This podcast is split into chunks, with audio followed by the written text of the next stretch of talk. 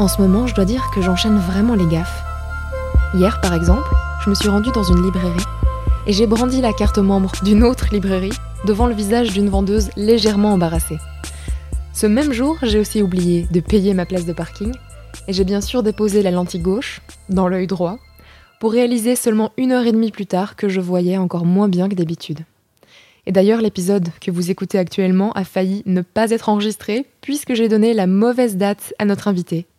Mais le pire dans tout ça, c'est que je sais parfaitement d'où viennent ces maladresses. C'est parce que je suis fatiguée. Et c'est pas le genre d'épuisement qui est dû à un manque de vacances ou au fait que j'aurais peut-être travaillé ce week-end, parce que c'est pas le cas. Mais je pense que je ne sais simplement pas comment me ressourcer de façon efficace. C'est vrai, il est facile de se dire qu'on va prendre des pauses, qu'on va s'offrir du temps rien que pour nous, et qu'on va permettre au cerveau de se reposer, lui qui en surchauffe quasiment tout le temps. Mais est-ce qu'on le fait vraiment de la manière la plus efficace possible? Est-ce qu'on sait vraiment comment se ressourcer? Nous qui avons l'habitude de courir dans tous les sens, dans le rythme effréné que nous impose l'année 2019. Voilà les questions que nous allons nous poser aujourd'hui dans cet épisode. Bienvenue dans Tout va bien, un podcast féminin pour adoucir le quotidien. Faut pas tuer les instants de bonheur, Valentine. La vie, c'est comme une boîte de chocolat. On ne sait jamais sur quoi on va tomber. Did I tell you how divinely and utterly happy I am? Cet épisode est présenté par Hélène Demester. Vous l'aurez compris, aujourd'hui nous allons parler des différentes façons de se ressourcer dans un rythme de vie effréné, que l'on soit employé, indépendant ou parent. Et notre invité du jour est bien là à nos côtés, malgré le fait que je lui ai donné la mauvaise date. Bonjour Jennifer Picci, merci beaucoup d'être avec nous. Bonjour Vous êtes psychologue du travail et coach de vie, et vous animez également un podcast intitulé Only Up to You. Et avec toutes ces casquettes différentes que vous portez, toutes ces cordes à votre arc, vous devez avoir un emploi du temps monstrueusement chargé. Et la première question que je voudrais vous poser, juste pour introduire la thématique de ce podcast, c'est quelle activité choisissez-vous pour rafraîchir votre cerveau et pour avoir l'impression de recharger vos batteries? Alors j'en choisis plusieurs. C'est d'ailleurs une des choses que je vais vous présenter pendant ce podcast, c'est qu'il ne s'agit pas d'avoir une source de rechargement, une source pour se ressourcer, mais de les diversifier au maximum et de savoir les utiliser pour ce qui est le mieux pour vous à ce moment-là. Donc on connaît tous des niveaux de fatigue différents au, au, cours de la semaine, on a tous des vies, des rythmes assez effrénés, mais à quel moment est-ce qu'on sait que le niveau de fatigue est allé trop loin, qu'on est arrivé à un stade où il est nécessaire d'implémenter plus de moments de pause dans notre quotidien? Alors, ça sera principalement sur deux niveaux que l'on va remarquer que les choses se passent. Et ces deux niveaux peuvent être de manière simultanée ou indépendante. Ce sera au niveau émotionnel et au niveau mental. Donc, lorsque vous allez remarquer chez vous, par exemple, un changement d'attitude, d'humeur et de mindset. Par exemple, lorsque l'on est épuisé, qu'on est les batteries qui sont vraiment presque proches du zéro, on a très peu d'énergie et du coup on a moins d'énergie envers les autres, on est moins ouvert aux autres, on a moins d'empathie. La, problématique de quelqu'un d'autre, même d'une personne qui est proche, nous paraît presque banale. On n'a juste pas ça. C'est ce qu'on appelle en fait une sorte de détachement et de cynisme envers les autres. Donc ça c'est déjà un premier indicateur à avoir en tête. Le deuxième c'est lorsque l'on se rend compte que des choses qui nous faisaient vraiment plaisir par le passé, là, euh, ils ne font plus rien. Il y a un peu comme si une sorte, on est anesthésié, on est un peu éteint. Ensuite, au niveau cognitif, et je pense que c'est un peu plus que toi tu as, tu as vécu ou tu vis ces derniers jours, c'est qu'on va remarquer qu'on fait plus de coquilles, on va faire des bourdes, on aura une moins grande capacité de concentration. Et puis au niveau du travail, ben, par exemple, on va avoir l'impression qu'on n'arrive pas à être aussi efficace que par le passé, que des choses que l'on arrivait à faire très facilement, très naturellement, que ça fait des années qu'on arrive à faire, et ben tout d'un coup, c'est plus compliqué, puis on n'arrive pas forcément à l'expliquer pourquoi. Puis il y a plein de petites coquilles. Donc ça, c'est des indicateurs vraiment qu'il y a quelque chose qui se passe qui est plus profond. Mais au niveau physique, ce que l'on va remarquer, c'est par exemple tout d'un coup, il y aura des symptômes psychosomatiques qui vont apparaître. Les maux de ventre, l'impression d'avoir quelque chose qui nous oppresse. Euh, on peut aussi remarquer, mais ça plutôt d'un point de vue externe, que la posture de la personne, elle change. Ou elle est un peu plus refermée sur elle-même, ou plus lente. Enfin, ça va être plein de petits indicateurs paraverbales qu'il y a quelque chose qui se joue. Donc si je résume, ces plages de temps où on peut se ressourcer, dont on va parler juste après, nous servent à commettre moins de coquilles, comme moi, qui en commet beaucoup, à être plus disponible aux autres et à être simplement la meilleure version de nous-mêmes. Est-ce qu'on peut résumer comme ça les bienfaits de, du ressourcement? Complètement, et avant tout d'être là pour soi.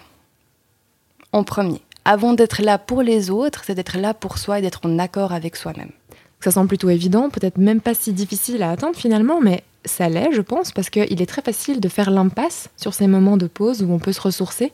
Pourquoi est-ce qu'on oublie de les prendre, ces moments? Alors il y a plusieurs facteurs. Comme vous allez remarquer, chaque réponse, je crois que je vais la donner sur plusieurs niveaux. Il y a en premier le facteur de tout ce qui se passe au niveau social, mais sociétal. On a un changement de euh, rythme de vie en termes de société. Comme vous l'avez très bien expliqué avant, on est de plus en plus demandé à répondre rapidement, à être là. On est de plus en plus connecté, voire surconnecté, et à force d'être dans cette surconnexion, on est de plus en plus en déconnexion de soi-même. Ensuite, il y a ce qui se passe au niveau social, mais personnel, c'est-à-dire que dépendamment de où on est dans notre vie, que ce soit au niveau professionnel ou au niveau familial ou au niveau de sa propre santé, eh bien, il y a ces facteurs-là qui viennent aussi jouer et puis qu'il faut prendre en compte.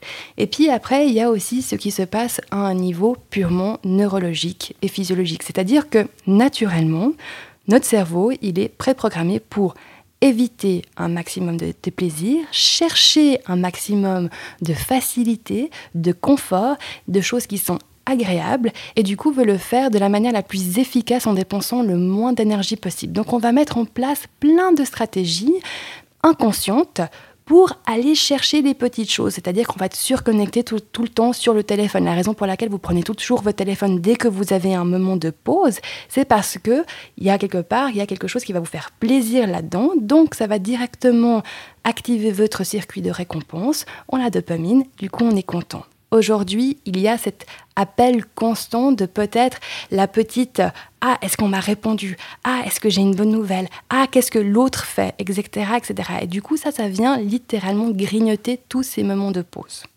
Et en ce moment, justement, il y a une tendance qui se dessine du rien faire, en fait. C'est même un terme qui est assez prisé aux Pays-Bas, qui s'appelle le Nixon. Et c'est cette mode, justement, de s'entraîner à ne rien faire, avoir des moments où on est engagé dans aucune activité. Est-ce que c'est intéressant, selon vous, Jennifer, d'implémenter des moments de rien? Oui, absolument, parce que c'est justement dans ces moments de rien où parfois on a les meilleures idées. Et parfois on est le plus créatif. Le rien faire, c'est au contraire, c'est ultra puissant. En fait, de ne rien faire, ça permet d'ouvrir plein de choses et de prendre conscience de tout ce qui se passe à l'intérieur de soi. Donc dans le rien faire, il y a quelque chose de très actif.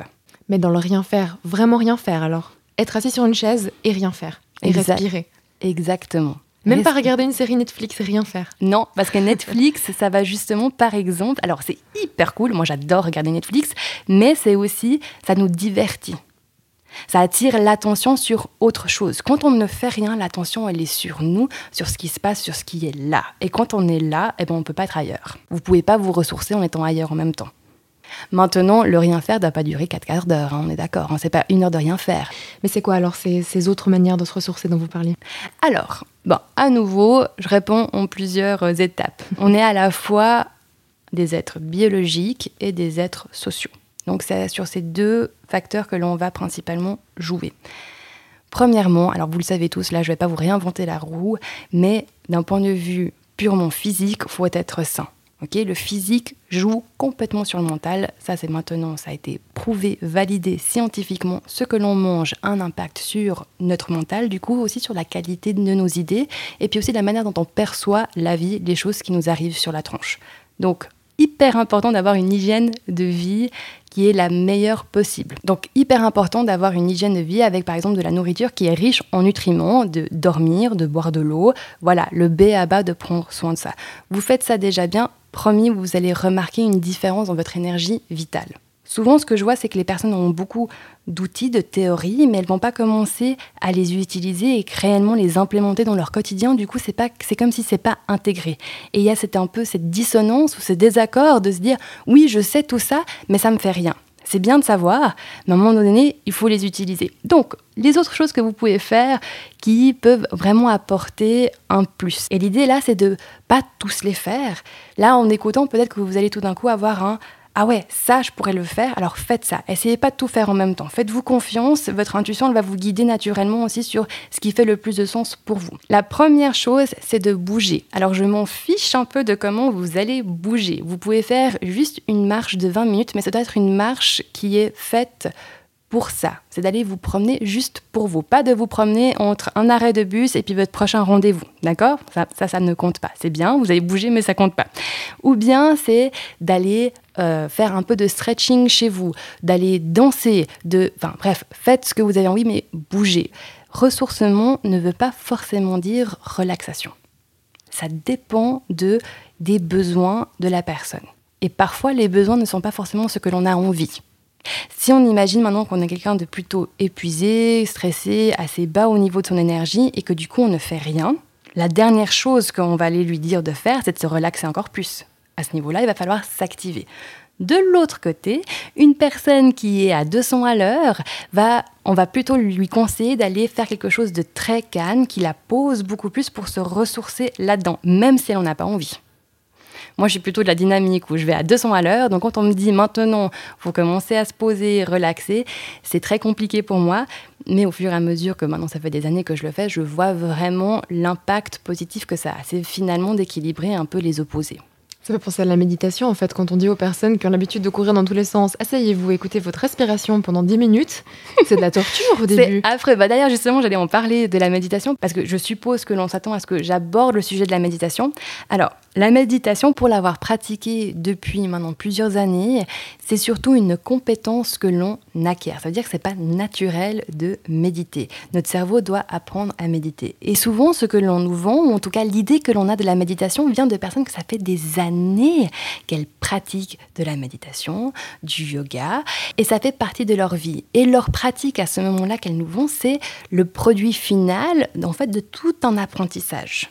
Vous allez vous dire, ok, je vais méditer parce que c'est bien, puis j'ai entendu que c'était super et génial, et puis que ça va me calmer mais vous allez peut-être réussir à faire le vide dans votre tête pendant 30 secondes et puis tout d'un coup, il y aura la première petite idée, la première petite pensée, la première petite inquiétude qui va venir qui va vous énerver, qui va vous frustrer, qui va vous donner l'impression que vous n'y arrivez pas, que machin et tout. Et à la fin de votre mini pratique de méditation, vous êtes plus énervé qu'autre chose. Donc on est très loin du ressourcement. Donc je sais pas, je vois, je vois Hélène qui hoche beaucoup de la Alors tête. oui, parce que je me reconnais totalement dans cette description et du coup je voulais vous demander, pour les personnes qui vivent ce genre de choses, qui sont les personnes euh, comme moi, parce que moi je vis exactement ça, est-ce qu'il y a d'autres façons de méditer? Quand on veut quand même le résultat final mais que la pratique de la méditation ne nous convient absolument pas Bien sûr. Alors, le cerveau, ce que l'on sait, c'est que même si on le privait de toute stimulation sensorielle, va commencer à s'inventer des choses, d'accord? Donc, c'est vraiment pas super pour le cerveau. Mais ce que vous pouvez commencer à faire, c'est par exemple de ritualiser des petits moments de la vie. Par exemple, vous prenez soin de vous, vous prenez votre douche, mais d'être complètement là, avec vous-même. Vous faites à manger, voilà, c'est de donner de l'importance à ces moments-là. Et là, déjà, on est dans quelque chose de plus subtil, de plus calme, de plus profond et de différent. C'est dans ce sens-là qu'il faut commencer. Après, pour avoir des pratiques, après, pour avoir des pratiques plus euh, conscientes, là, je fais vraiment quelque chose pour me ressourcer, eh bien, vous pouvez juste, par exemple, observer votre respiration pendant une minute. Juste un peu se mettre dans une position un peu de curieux ou curieuse et de regarder, bon, là, naturellement, quand est-ce que ma prochaine inspiration va se faire? Ou ma prochaine expiration. Voilà, vous faites ça pendant une minute, c'est tout. Finalement, on n'a pas besoin de passer des heures à se ressourcer, c'est juste de prendre des petites habitudes. Par exemple, il y en a une que l'on va faire maintenant avec Hélène, qui est la respiration soupir. Parce que finalement, le fait de soupirer, c'est ultra important. C'est une fonction physiologique que l'on a, mais que l'on a gommée parce qu'au niveau de la société, ça se fait pas trop. Mais si vous regardez par exemple un chien, je sais pas pour celle. C'est vrai, les chiens soupirent quand ils se détendent, quand ils vont s'endormir. Les chats aussi. Exactement, exactement. Ils sont là couchés et puis tout d'un coup on entend un monstre soupir et puis voilà, il y a une fonction physiologique, ça détend, ça relâche. C'est la respiration soupir. Donc l'idée c'est juste de, en fait, vous inspirez normalement. Et après, on soupire juste, donc on expire comme si on, on relâche. Voilà. C'est en tout cas pas de faire une expiration forcée où vous devenez bleu dans le visage. C'est pas le but. Vous faites ça une dizaine de fois ou en tout cas trois minutes. Et ce que vous allez remarquer, c'est que tout d'un coup, il y a un peu le mental qui se décharge. C'est une, une respiration faite pour ça. L'autre que vous pouvez faire aussi à n'importe quel moment parce qu'elle est hyper discrète. Donc c'est juste respirer, d'inspirer de manière égale, par exemple sur quatre temps, et d'expirer aussi de manière égale sur quatre temps. Et le fait de juste respirer, ouvrir sa cage thoracique, donne une autre information qui permet aussi de relâcher les tensions. Donc respirer. Avant de méditer, respirez. Et ensuite, comme je l'ai dit, on est des êtres sociaux. Donc, allez voir des personnes, parlez avec des amis, confiez-vous réellement, osez dire ce qui se passe pour vous, d'accord? Échangez là-dessus et faites-le de manière que ce soit une vraie conversation. Pas une conversation par SMS ou WhatsApp. Parfois, c'est tout ce que l'on a. Mais le truc, c'est que quand on est dans une conversation, eh bien, on a un échange. Et ça, ça donne un sentiment d'être connecté, d'être avec d'autres personnes, de ne pas être tout seul osez parler, communiquer. Si vous êtes maman et puis que vous en pouvez plus, ben allez vous confier, allez parler à une autre maman parce que garantie, elle est en train de vivre des choses similaires. Et il n'y a rien de mieux que de juste aussi de savoir échanger et puis de pouvoir se dire, ok, je suis pas toute seule dans ça. Et à quel moment est-ce qu'on implémente tous ces outils justement? Parce que beaucoup de personnes associent repos à week-end, en fait, de tout faire en un bloc, de prendre tout le samedi après-midi. Est-ce que c'est plus intéressant d'infuser un peu chaque journée de petites choses comme ça?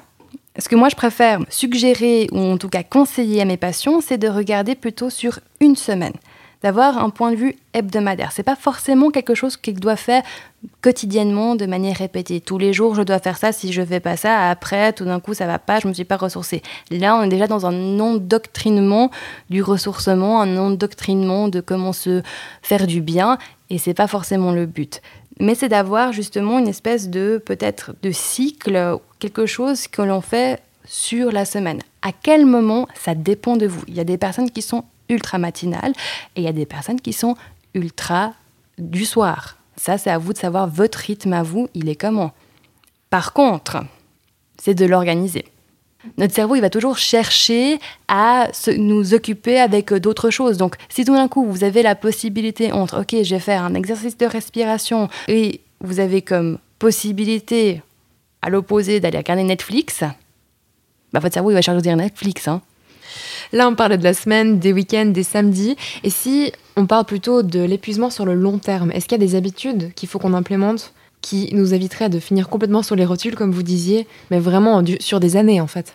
Alors absolument, ce qu'il faut savoir avec l'épuisement, c'est que c'est quelque chose qui peut s'installer sur le long terme. C'est un épuisement chronique. Certaines personnes, certains de mes patients avec qui je travaille sont en épuisement chronique et ils se rendent compte que ça fait depuis 5 ans, 10 ans. Ce qui se passe, c'est que comme on arrive naturellement à se dissocier de soi-même, pour justement être attentif et en vigilant sur ce qui se passe au niveau extérieur, eh ben, l'épuisement que l'on ressent à ce niveau-là, à ce moment-là, devient notre nouvelle norme. Et du coup, on continue comme ça. Alors, une des premières choses à apprendre à faire, illico prestamento, c'est de savoir dire non. Grand sujet. Grand sujet. Surtout pour les femmes. Dire non oser dire non, oser reconnaître ses limites. On a tous des limites, ok? Il n'y a personne qui est un super-héros. On a des limites, ça fait partie de la condition humaine, ça fait partie du jeu d'être en vie sur cette terre. Oser dire non pour respecter vos propres limites. Se respecter soi-même, c'est un droit et c'est même un devoir. Si vous, vous êtes constamment en train de vous manquer de respect avec vous-même, premièrement, ben, les autres vont pouvoir aussi vous manquer de respect, mais surtout, à la fin, vous n'êtes pas dans la meilleure version de vous que vous pourriez être pour vos proches, pour les personnes avec qui ben, c'est le plus important d'être là ou pour votre job? Pour moi personnellement, euh, il me faut un jour pour me remettre d'une fois où j'ai dit non, parce que je me sens coupable. Et ça me, ça me rappelle quelque chose qui est aussi très important, je pense, dans cette thématique. Comment est-ce qu'on fait quand on se sent coupable de s'être ressourcé, d'avoir dit non, d'avoir pris un moment pour soi, d'avoir refusé de faire quelque chose pour rentrer à la maison et faire euh, de la méditation ou pas, faire du yoga, faire quelque chose qui nous ressource? Comment est-ce qu'on lutte contre ce sentiment qui est c'est un peu de l'autosabotage quand même. Alors oui, totalement, mais c'est aussi quelque chose de normal au niveau du cerveau. Alors comment s'en sortir de ce sentiment de culpabilité? C'est en vous rappelant ceci, que c'est pas parce qu'il y a un sentiment de culpabilité que c'est faux on pense souvent que penser à soi, c'est égal à être égoïste. Et que du coup, une personne qui est égoïste est une mauvaise personne. Et que du coup, si nous, on est vu par les autres comme étant une mauvaise personne, du coup, on va se faire rejeter ou que tout d'un coup, on va nous donner moins d'opportunités, que l'on va être moins ouvert avec nous et que du coup, notre bien-être sera mis un peu en difficulté. Mais ça, c'est tout dans votre cerveau que ça se passe. C'est pas du tout une réalité. On sait maintenant que les mêmes régions du cerveau sont activées pour le plaisir et la culpabilité. Donc autrement dit, quand on éprouve du plaisir, eh bien notre cerveau le lie aussi à la culpabilité parce que c'est les mêmes régions qui sont activées. Donc on l'interprète un peu de la même manière. Et c'est pour ça que souvent on se sent coupable après avoir fait quelque chose qui nous a fait du bien. Et aussi, étrangement, pourquoi on a tellement envie de le refaire? Et pour terminer, peut-être une question complètement dédiée aux mamans. Est-ce qu'il y a des façons de se ressourcer et de s'offrir des moments de pause quand on a des enfants qui, nécessitent notre attention constante et qu'on a l'impression que les seuls moments où on est toute seule, c'est quand on est aux toilettes ou sous la douche, comme vous disiez avant? Alors complètement. Bon, une des techniques, c'est de prendre justement ces moments de toilette et de douche pour se ressourcer. Maintenant, un truc à comprendre, c'est que se ressourcer ne veut pas forcément dire s'isoler. Des fois, on a l'impression que c'est quelque chose qu'on va faire tout seul. Alors, un des premiers trucs à faire, c'est de faire participer les enfants avec ça, de les faire respirer par exemple avec vous, ou bien de danser pendant 10 minutes complètement, euh, voilà, enfin, de vous lâcher et de le faire avec eux. Ça, c'est une manière aussi de vous ressourcer, d'utiliser un maximum les enfants. Ensuite, bien sûr, il y a ce que vous pouvez faire quand vous êtes avec vous-même dans des moments privés. Et là, respirez, soulagez, secouez-vous. C'est aussi quelque chose que j'ai appris en fait en yoga thérapie, c'est de se secouer, c'est de commencer un peu à, gesticuler dans tous les sens. Les animaux le font, nous on a aussi arrêté de le faire parce que ça paraîtrait tellement bizarre si on nous regardait faire ça, mais c'est une manière de décharger un peu tout ce que, tout ce que l'on retient, cette, cette tension. Aussi, comme je dit avant, parler avec d'autres mamans. Elles vivent la même chose. Parlez-en ensemble, donnez-vous vos petits trucs, vos petites astuces. Il n'y a rien de mieux qu'une autre personne qui est en train de vivre la même chose, qui va pouvoir vous entendre, vous écouter et comprendre réellement ce qui se passe. Voilà, je pense qu'on va devoir s'arrêter là parce que toutes ces informations nous ont donné un peu envie d'aller nous reposer ou nous ressourcer, je dois dire. Merci beaucoup Jennifer Pitchy pour vos explications et vos conseils. On espère que cet épisode aura donné envie à nos auditeurs et auditrices de prendre quelques instants pour eux cette semaine. Merci à tous pour votre écoute. On se retrouve mercredi prochain dans un nouvel épisode de Tout va bien. D'ici là, prenez soin de vous. À bientôt.